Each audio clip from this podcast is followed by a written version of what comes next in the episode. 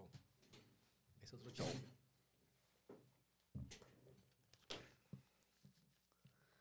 ¿Qué tal, Mario? Estamos aquí en el tercer episodio que estamos grabando el día de hoy para compartirlo con nuestra audiencia. Vamos a hablar hoy, bueno, para este episodio de un punto muy importante que yo considero en cuanto al en el mundo digital, el mundo de las ventas, de los negocios, de emprendimiento. ¿Cómo defino yo a mi cliente? Okay. A mi cliente ideal, el famoso cliente ideal, el famoso avatar. ¿Cómo lo defino? ¿Sabes por qué pregunto esto? Porque me ha tocado cuando he dado los cursos de cómo vender a través de redes sociales, me he dado cuenta que a veces les pregunto yo al alumno, oye, a la hora que estamos armando la campaña y todo, sí, ¿a quién la va a dirigir? Oye, ¿y quién es tu cliente?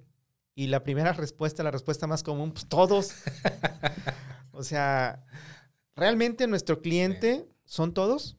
No. No, ¿verdad? Efectivamente no. Así es. Efectivamente no, o sea, tenemos que tomar en cuenta que nuestro cliente es muy específico. Uh-huh. Sí, hay un punto en el que diferentes personas, que puede ser incluso hasta de diferente edad, sí, y de diferente estrato social, convergen, uh-huh, ¿sí? Pero tenemos que saber en dónde convergen para saber quién es mi cliente y quién no lo es. Sí. Entonces, de entrada, el famoso cliente dueño de negocio que te habla y te dice, Polo, necesito una campaña de marketing digital. Ok, perfecto. ¿Cuál es tu alcance? ¿Hacia dónde quieres llegar?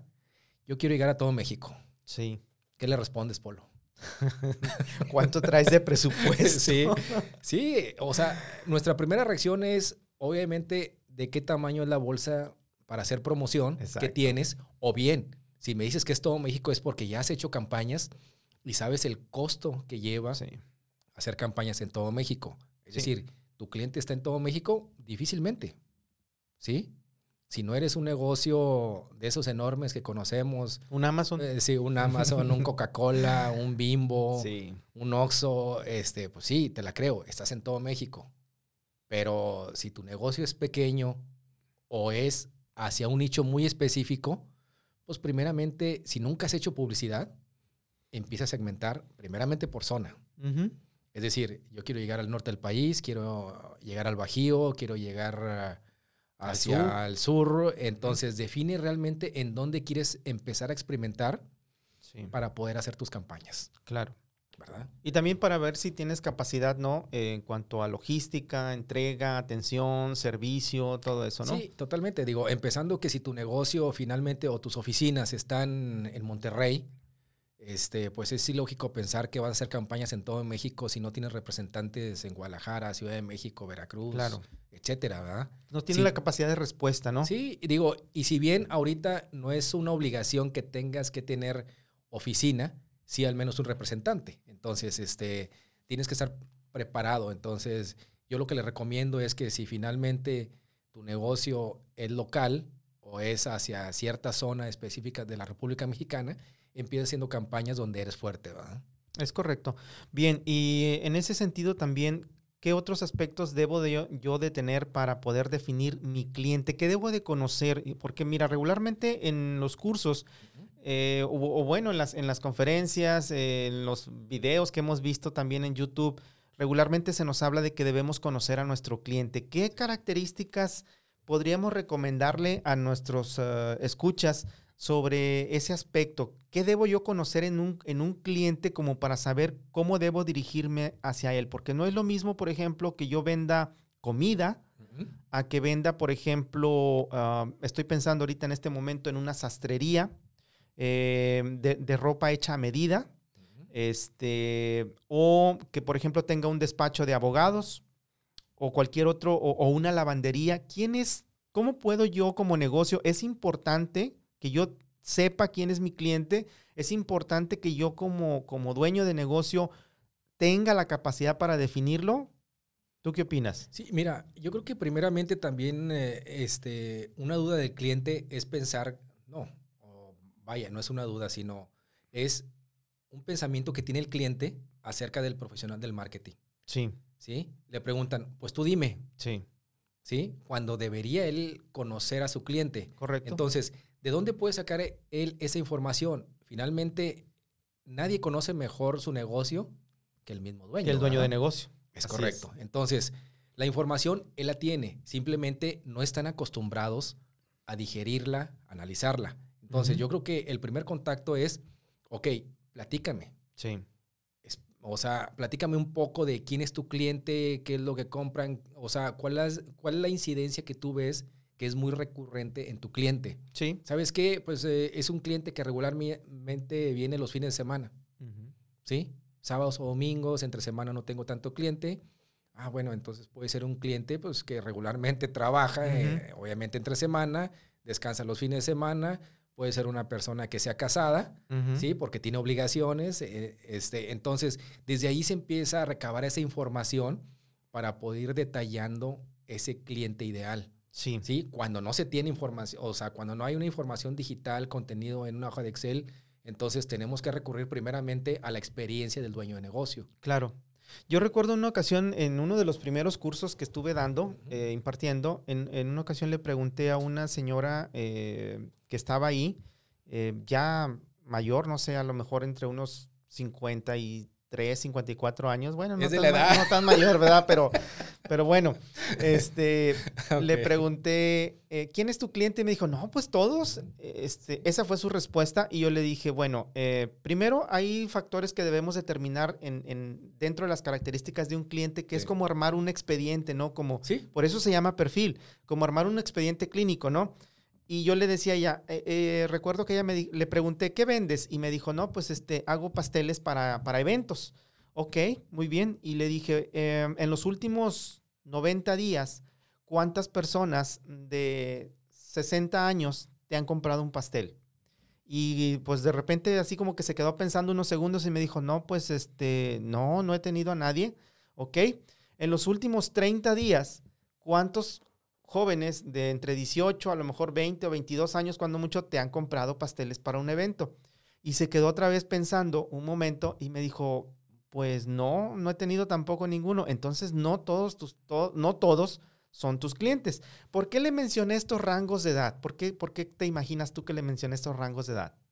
Yo creo que tiene mucho que ver con el hábito, ¿no? Con el hábito de consumo. Y aparte se los mencioné porque, le señalé específicamente estos rangos de edad porque son los rangos de edad que nos presenta Facebook a la hora que estamos construyendo nuestras campañas de anuncios, ¿sí? La edad mínima ahí son 18 años y la edad máxima son 65 o más. Cuando nosotros seleccionamos este rango tan amplio de edad, lo primero que va a suceder es que muy probablemente estemos desperdiciando el presupuesto.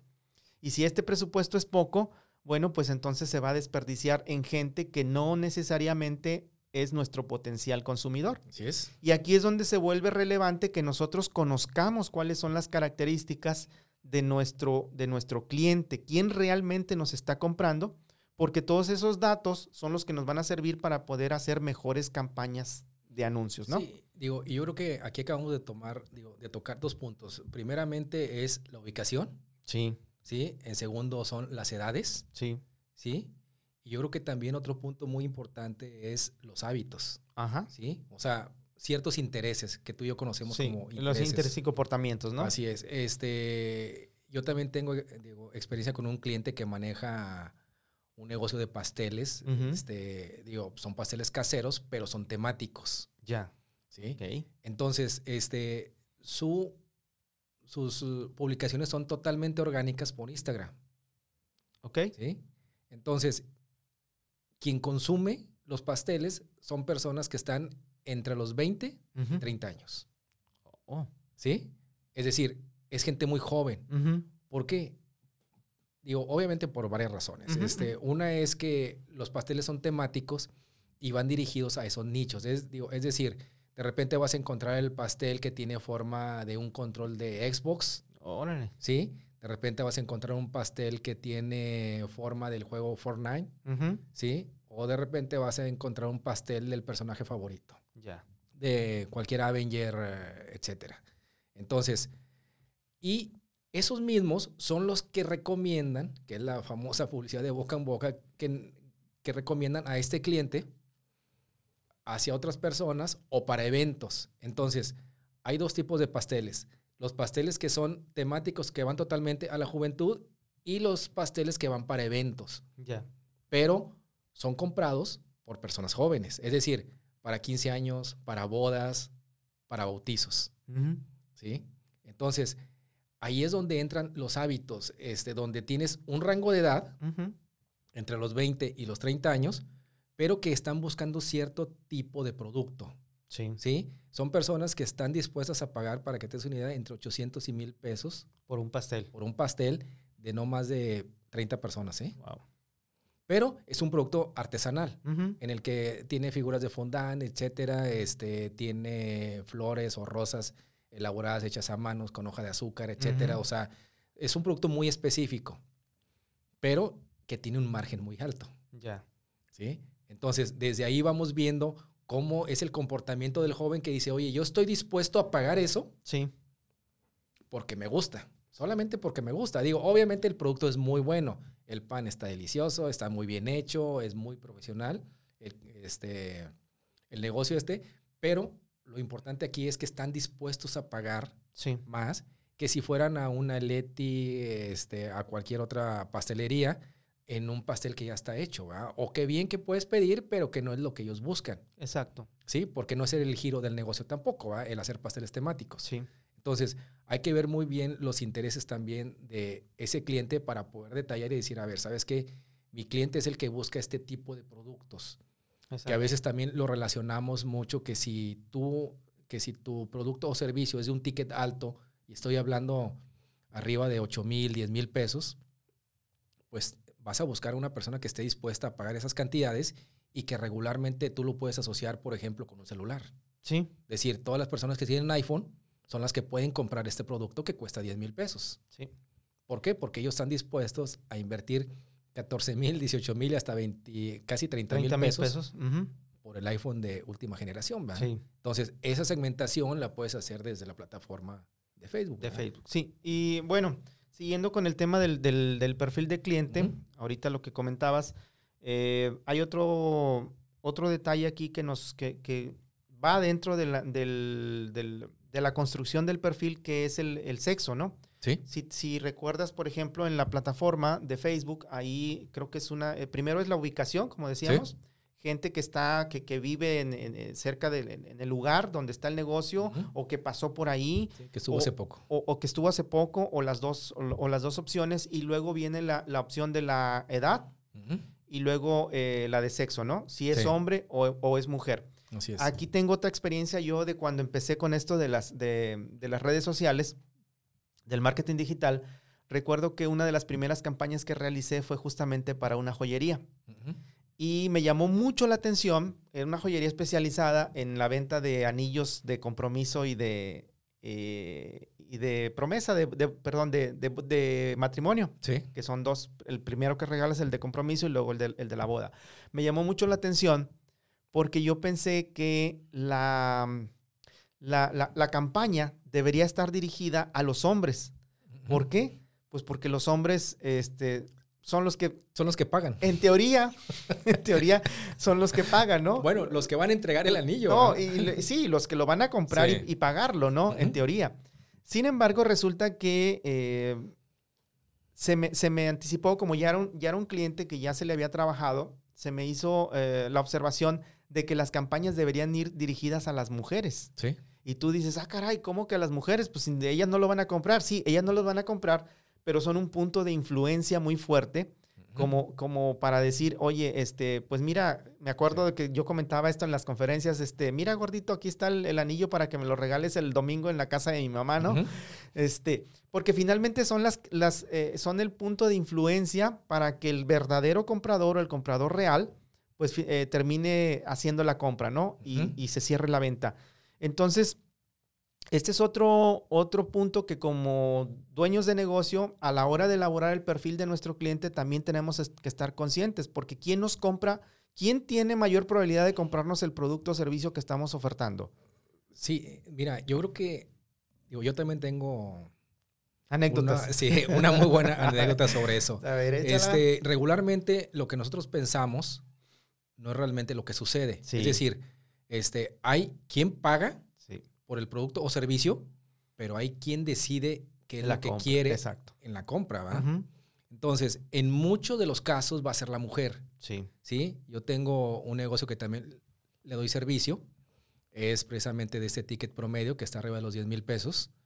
Y desde un principio decidimos que era la mujer. Wow. Todas mis campañas están dirigidas 100% a la mujer. A la mujer. Ser hombre. Pero aquí viene lo interesante. ¿Cómo funciona? Mis campañas van dirigidas a cierta edad y totalmente a la mujer. Pero resulta que todas mis conversaciones son por WhatsApp, uh-huh. ¿sí? ¿Por qué? Pues porque por ahí el tipo de cliente que yo busco es lo que más utiliza. Sí. Entonces, me contacta por WhatsApp, ¿sí? Me empieza a preguntar toda la información que ya sabemos, oye, ¿en dónde están? Ah, y no es un negocio físico, ¿eh? Sí. Todo es por medio de WhatsApp la venta. Wow. Entonces, me dice, ¿en dónde está? No tenemos ubicación física. Ok, quiero ver cómo está hecho el producto. Mira, te paso la especificación de cómo está hecho, toda la ficha técnica de cada uno de nuestros productos, fotografías reales, fotografías ambientadas, etcétera, etcétera. ¿Sí? Le doy toda la información. Y el cliente tiene la opción de generar una cita a su negocio. Ya. Yeah. ¿Sí? Digo, a su domicilio, perdón. ¿Para qué? Pues para llevar el muestrario de telas, que vea realmente cómo fabricamos todo, etcétera, y le llevamos un pequeño muestrario. Bueno, el cliente dice, ¿sabes qué? Sí voy a querer la visita, pero quiero que me marques. Perfecto. Los que nos han pedido que les marquemos, contesta el esposo. Wow. Nunca contesta ella, ¿eh? Órale. ¿Por qué? Pues porque es obvio que hay una complicidad entre el esposo y la mujer. Sí.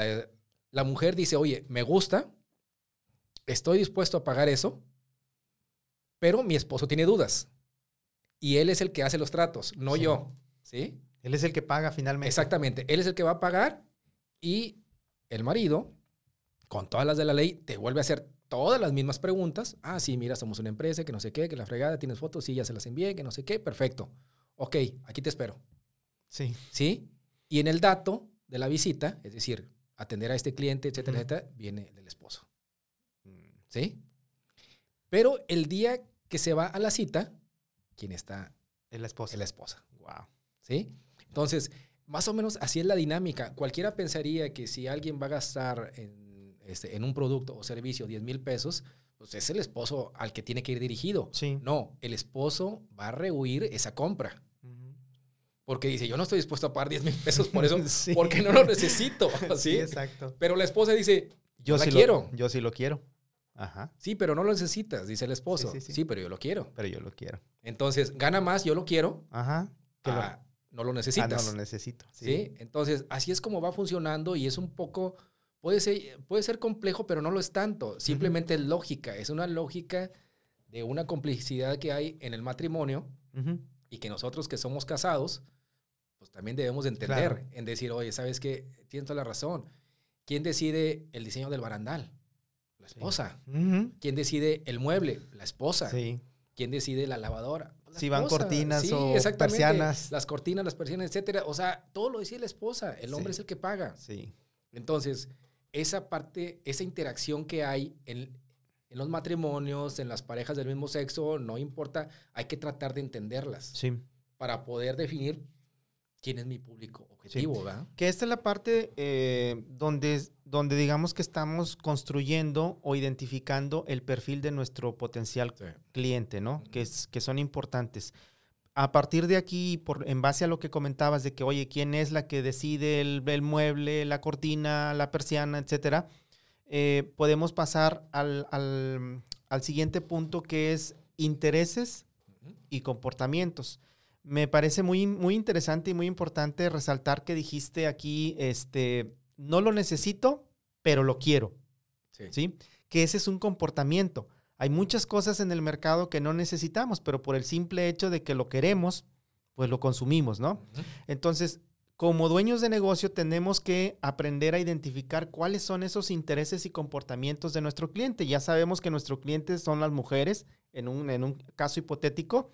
Ya sabemos que están en cierto rango de edad porque son casadas, entonces puede ser entre 22 y más edad, probablemente tengan hijos, sí, probablemente no. Ya sabemos que a lo mejor por el tipo de ticket que están dispuestas a pagar o a consumir, tienen cierto nivel de estatus en cuanto a educación. Sí. Porque la educación, siempre he dicho que aunque suene un tanto discriminatorio, pues el nivel de educación también nos da acceso al nivel de salario o de sueldo que tenemos. Así es. Entonces, en conjunto esas dos cosas también nos dan cierta posición en cuanto a pues capacidad de poder adquisitivo. Entonces, todos esos detalles nosotros debemos de aterrizarlos en un cuaderno.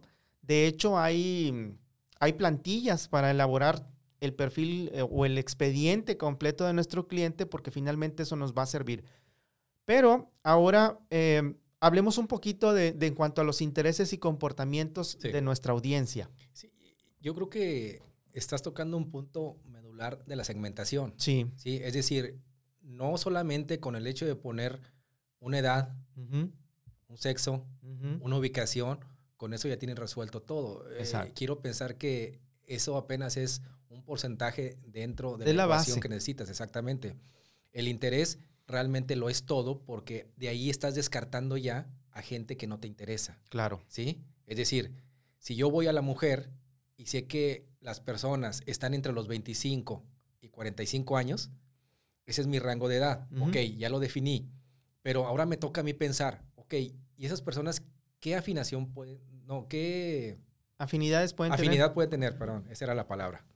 Ok, puedo llegar a pensar que son personas que si mi producto va dirigido a los hijos, bueno, tengo que definir qué edad pueden tener los hijos, ¿verdad? Uh-huh. Entonces, quiero personas casadas que tengan hijos entre los 2 y 6 años.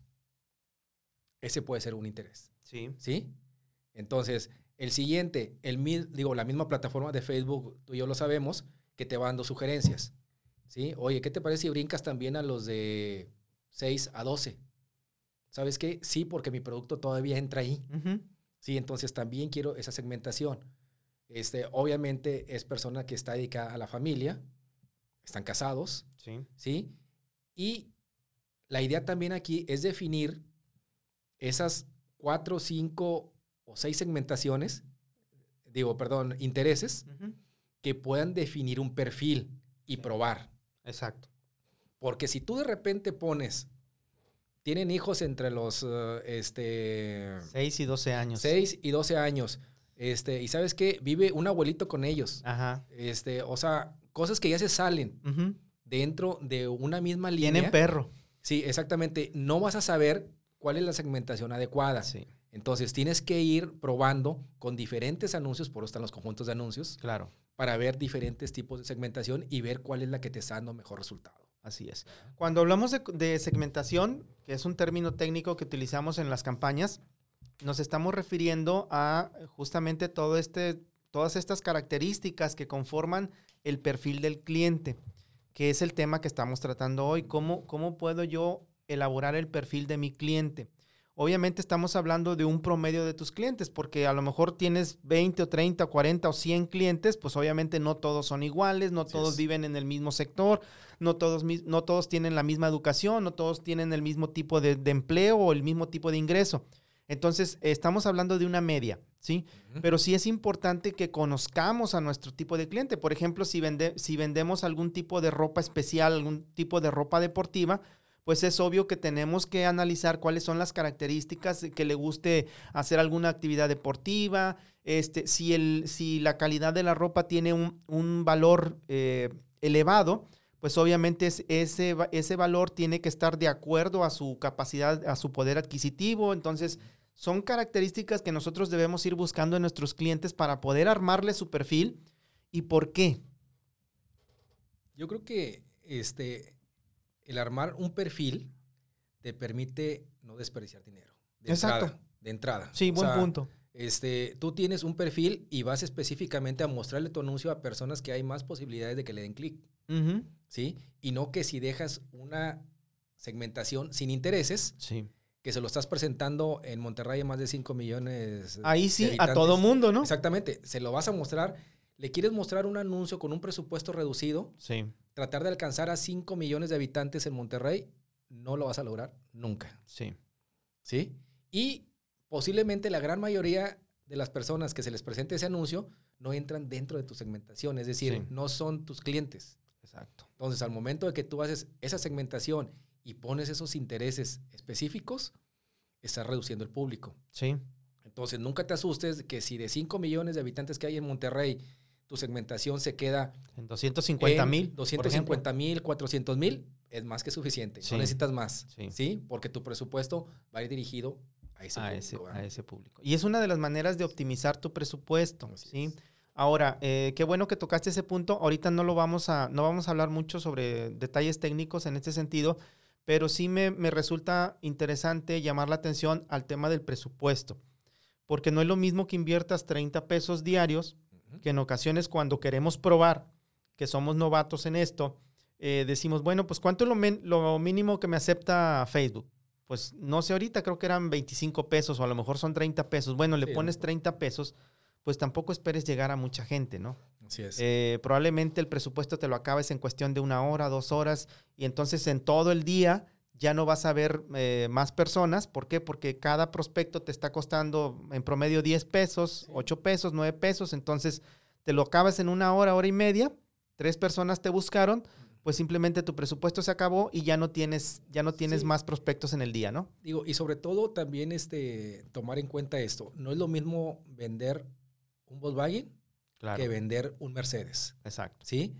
Al momento de que tú vas a presupuestar, tienes que saber, o sea, que si estás vendiendo algo de valor, te va a costar. Claro. ¿Sí? Es decir, de repente tú puedes anunciar, oye, ¿sabes qué? Tengo una fondita de comida en el centro de Guadalupe, y pues le voy a apostar 50 pesos diarios. Uh-huh. Vale 50 pesos el platillo. Es correcto. Voy a apostarle 50 pesos. Sí. A ver cuántas personas vienen por esa cantidad, ¿no? Pero resulta que está otro cliente que él vende casas en Santa Catarina de 1,200,000 pesos. Uh-huh. Y si le apuesta 50 pesos diarios, no va a tener resultados. Exacto. Cero. Sí. Cero. O sea, no va a haber resultados.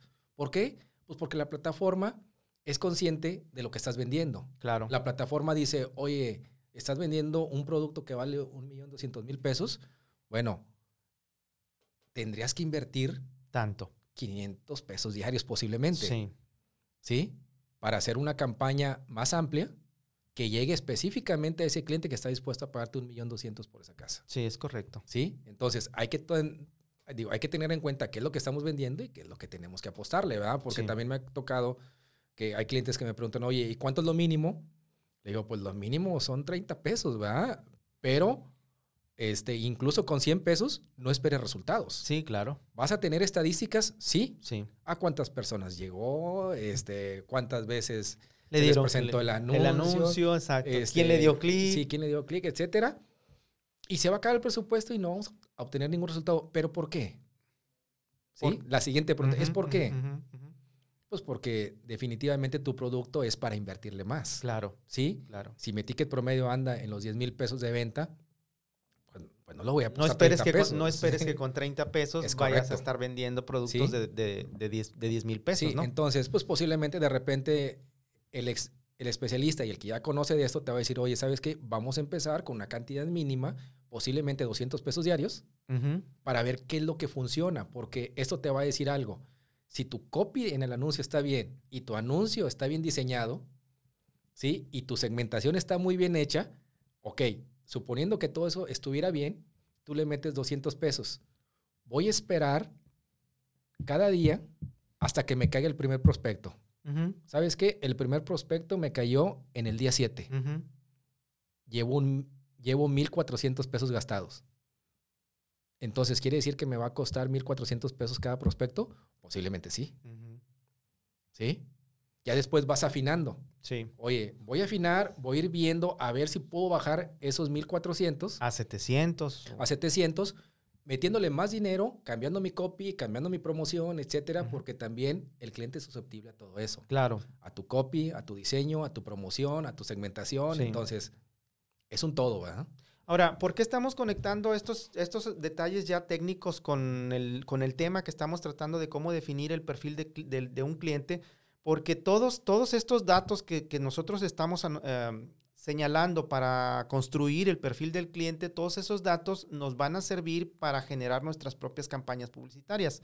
Es información que nosotros le debiéramos estar pasando a Facebook de la medida más precisa posible para que Facebook nos mande en respuesta a los prospectos que realmente tengan la capacidad o la mayor probabilidad, mejor dicho, de poder consumir lo que nosotros estamos ofreciendo, ¿no? Así es. Sí, entonces, por eso es que hacemos hincapié en que debemos armar el perfil del cliente para conocerlo, quién es, qué hace, qué le gusta. Hay otros aspectos dentro de los intereses y comportamientos, por ejemplo, como decir, oye, pues pensar o hablar con él incluso, preguntarle sobre qué le gusta, qué tipo de lecturas tiene, cuáles son sus artistas favoritos o sus deportes favoritos, porque finalmente todo eso nos ayuda a conformar un expediente lo más amplio posible, que tenga la mayor información posible para en un momento dado nosotros empezar a construir nuestra segmentación de público, que no sé si tengamos que aclarar aquí en qué consiste esta palabra de segmentación, pues ¿sí? Es simplemente dividir nuestras audiencias para saber a quién le vamos a ofrecer qué, ¿sí? Y saber diferenciarlas una y otra para poder hacer nuestras pruebas y decir, bueno, ahora voy a probar poniendo estas características de cliente y le voy a mostrar mi anuncio. Sí, digo, yo creo que ahí es donde entra un poquito la separación de los productos que tú puedas vender. Exacto. Por ejemplo, voy a poner el ejemplo de una mueblería. Uh-huh. La mueblería, si de repente quiere ofrecer camas individuales, ¿sí? Pues no se las vas a presentar a personas que se acaban de casar. Claro. ¿Sí? Es decir, son personas que tienen hijos, uh-huh, y tienen hijos en cierta edad, es decir, uh-huh, no son hijos mayores de adolescencia, es decir, no son mayores de 17, 18 años. Sí. Difícilmente ya los tienes ahí en casa. Entonces, regularmente son personas que tienen hijos y que están casadas. Sí. ¿Sí? Las que van a invertir en esas camas individuales. Ahora, voy a anunciar camas king o queen. Uh-huh. Bueno, es para recién casados. Claro. Para personas que tienen menos de un año de casados, o bien que tienen hijos muy pequeños que todavía los quieren acostar en medio de ellos, sí, etcétera. Entonces, quieren una cama más amplia. Entonces, ahí es donde vas dividiendo las segmentaciones que habla Polo. Sí. Tratar de hacer esa segmentación de mi anuncio para cierto tipo de público, y sigue siendo el mismo negocio. Claro. Pero con una segmentación distinta. Sí. E insistimos, por eso es el tema. Aquí es importante que conozcas el perfil de tu cliente, a quién le quieres vender, quién te está comprando, qué características tiene. Y aquí yo quisiera también añadir una recomendación que siempre me ha parecido muy importante. Bueno, yo al menos la llegué a practicar en su momento cuando todavía no estaba en esto de los medios digitales. Uh-huh. Platica con tu cliente, habla con él. O sea, los clientes no es nada más de que, ok, aquí está lo que necesitas, te lo vendo, me lo pagas y pues que Dios te ayude, ¿no? Platica con tus clientes, haz relaciones con él. Incluso yo recuerdo que en otros tiempos pues los invitábamos a desayunar o a comer para platicar con ellos cuáles eran sus intereses, qué pensaban sobre nuestro servicio. A lo mejor, pues si tú vendes algo muy modesto o de muy bajo precio, como una comida o no sé qué otro, a lo mejor prendas de vestir, ropa, zapatos, a lo mejor no puedas o no te sientas motivado a decirle, oye, pues lo voy a invitar a fulano o a sutano a comer para platicar con él, pero en el proceso de la venta, de platicar, oye, ¿cómo estás? ¿Qué te parecen nuestros productos? ¿Qué te interesan de estos? ¿Qué te gustaría que hiciéramos o qué te gustaría que sacáramos? ¿Cómo te va con tu familia? ¿Estás casado? ¿Cómo ese tipo de preguntas nos ayudan a recoger información que finalmente nosotros podemos volcar en ese tipo de perfiles o expedientes. Yo así lo imagino, como un expediente, y identificar cuál es la tendencia del tipo de cliente que tenemos, ¿no? Sí. Porque si tenemos un negocio, por ejemplo, me quiero imaginar en este momento a lo mejor un salón de fiestas, pues de entrada ya sabemos que son familias, ¿no? Que tienen hijos. Y que esos matrimonios, esas parejas están en cierto rango de edad, tienen ciertos años de casado porque ya tienen hijos pequeños en cierta edad, ¿no? Entonces, son características que nosotros no debemos de pasar por alto y nos ayudan finalmente a formar un expediente de cliente para poder hacer segmentaciones pues más precisas y de esa manera obtener mejores resultados cuando hacemos publicidad para negocio. Sí, digo, también el comentario que voy a hacer no es tanto de segmentación, pero sí tiene mucha relación con escuchar al cliente. Claro. Sí, que es el tratar de aperturar tu modelo de negocio. Sí. Es decir, no te cierres a que mi negocio es así y de ahí no me muevo, ¿verdad? Y de ahí no me muevo, correcto. Pasa mucho con los emprendedores, con los nuevos negocios. El cliente no te conoce. Uh-huh. Nunca habías existido y de repente sales tú vendiendo algo, pero no te conozco. Sí. Ok, ¿cómo te vas a ganar la confianza de ese cliente? Una muestra gratis, ¿sí? Te doy cierto tiempo de mis servicios. Uh-huh. Si no te gusta, no me lo pagas. Uh-huh. Me pagas cuando recibas. O sea, ese tipo de cosas. O sea, ¿cómo hago para quitarle la excusa al cliente? Sí. ¿Sí? Pero teniendo esa apertura, o sea, esa apertura de escucharlo. Exacto. ¿Qué es lo que quiere? O sea, ¿qué es lo que le gustaría de mi negocio? Si lo puedo hacer, encantado, claro, ¿verdad? Claro, sí, por supuesto. Me parece una excelente recomendación. Sobre todo, bueno, ya hablaremos más adelante de cómo construir confianza y reputación para nuestros negocios cuando estamos iniciando. Hablaremos de eso en algún momento. Si ustedes quisieran escucharnos, pues déjenlo en la caja de comentarios. Y haremos un episodio sobre ese tema, pero sí es importante todos estos detalles que comentas, Mario, porque sobre todo si vamos empezando, lo más importante es escuchar al cliente, qué es lo que quiere, validar para validar si lo que le estamos ofreciendo es realmente lo que necesitan y de esa manera garantizar el éxito de nuestros negocios. Sí, y ya nada más por último, algo muy importante, la mayoría de los emprendedores o negocios que incluso ya tienen años, lo primero que te piden como marketero es, oye, quiero un programa de lealtad. Uh-huh. ¿Sí? ¿Por qué? Porque piensan que un programa de lealtad resuelve las broncas de ventas. Uh-huh. ¿Sí? O las broncas de que el cliente no me está escuchando, el cliente no me quiere, el cliente no tiene mi confianza y con un programa de lealtad voy a lograr todo. Mira, no hay mejor programa de lealtad que un muy buen servicio. Exacto. No hay otro. ¿Sí? Entonces, si le quieres invertir en eso, primeramente preocúpate por un muy buen servicio. Sí. Y entonces, si hay oportunidad, haz un programa de lealtad. Pero yo siempre lo he dicho, si quieres un buen programa de lealtad, mejora tu servicio. Que estaría bien que hiciéramos un episodio sobre servicio al cliente y programas de lealtad. Sí. Porque igual yo siempre he pensado, soy de la idea de que incluso yo voy un poquito más para allá. Uh-huh. Hay una expresión que me gusta mucho en ese sentido que dice, cuida a tus empleados y los empleados cuidarán de tu negocio. Totalmente. ¿Sí? Totalmente. Soy muy, muy afecto a esa expresión porque yo siempre he considerado que la calidad en el servicio al cliente no depende de lo que vendes, no depende de tu negocio, dónde estás ubicado, qué tan bien está, qué tan bonito se ve, sino depende de la calidad del servicio que tus empleados le proporcionan a tus clientes, ¿no? En la medida de que tú tienes un servicio de calidad en cuanto a calidad del producto, calidad de atención, calidad de logística, de atención, de entrega, de lo que tú quieras, de soporte, de garantía, en la medida que tú tienes altos niveles de calidad, es en la medida en la que vas a poder generar más clientes y sobre todo lealtad a largo plazo, ¿no? Sí, pues durante los 90s y principios de los 2000, acuérdate que se hizo muy famoso eso, el mejor lugar para trabajar. Ajá, sí. Y había muchas empresas que estaban dedicadas... Best place to work. Exactamente. Uh-huh. Había muchas empresas dedicadas a que tu lugar de trabajo fuera lo mejor posible, tú te sintieras a gusto con la empresa. Sí.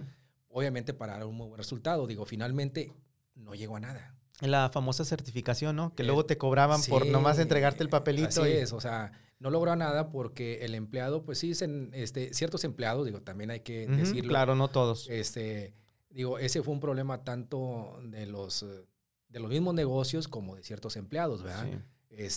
Hay ciertos empleados que también les dices, oye, te voy a dar esto, tienes este incentivo, etcétera, etcétera, quiero que estés a gusto, te voy a ayudar con algún bono, etcétera. Y pues el empleado siempre siente que merece más, ¿verdad? Sí. Oye, pues échame más champucito, ¿verdad? Sí. Porque creo que no fue suficiente. Sí. Aquí me faltó un poquito más de burbujitas. Entonces, esa parte es la que se puede mejorar. O sea, se puede mejorar y los emprendedores y los hombres de negocio lo pueden ir trabajando desde una estrategia que se ha utilizado mucho últimamente, es darle cierta participación dentro del negocio. Uh-huh. Si el negocio es tuyo, pues te vas a preocupar por mi negocio, ¿verdad? Claro. También.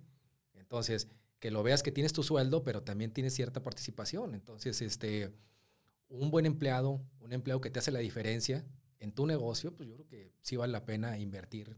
Claro, por supuesto. En él, me encanta mucho este tema, pero lo vamos a dejar para una... Creo que me fui para el volteo. Sí, vamos a platicarlo ya en otro episodio, okay. Que nos veamos en próxima semana o no sé, en próxima ocasión.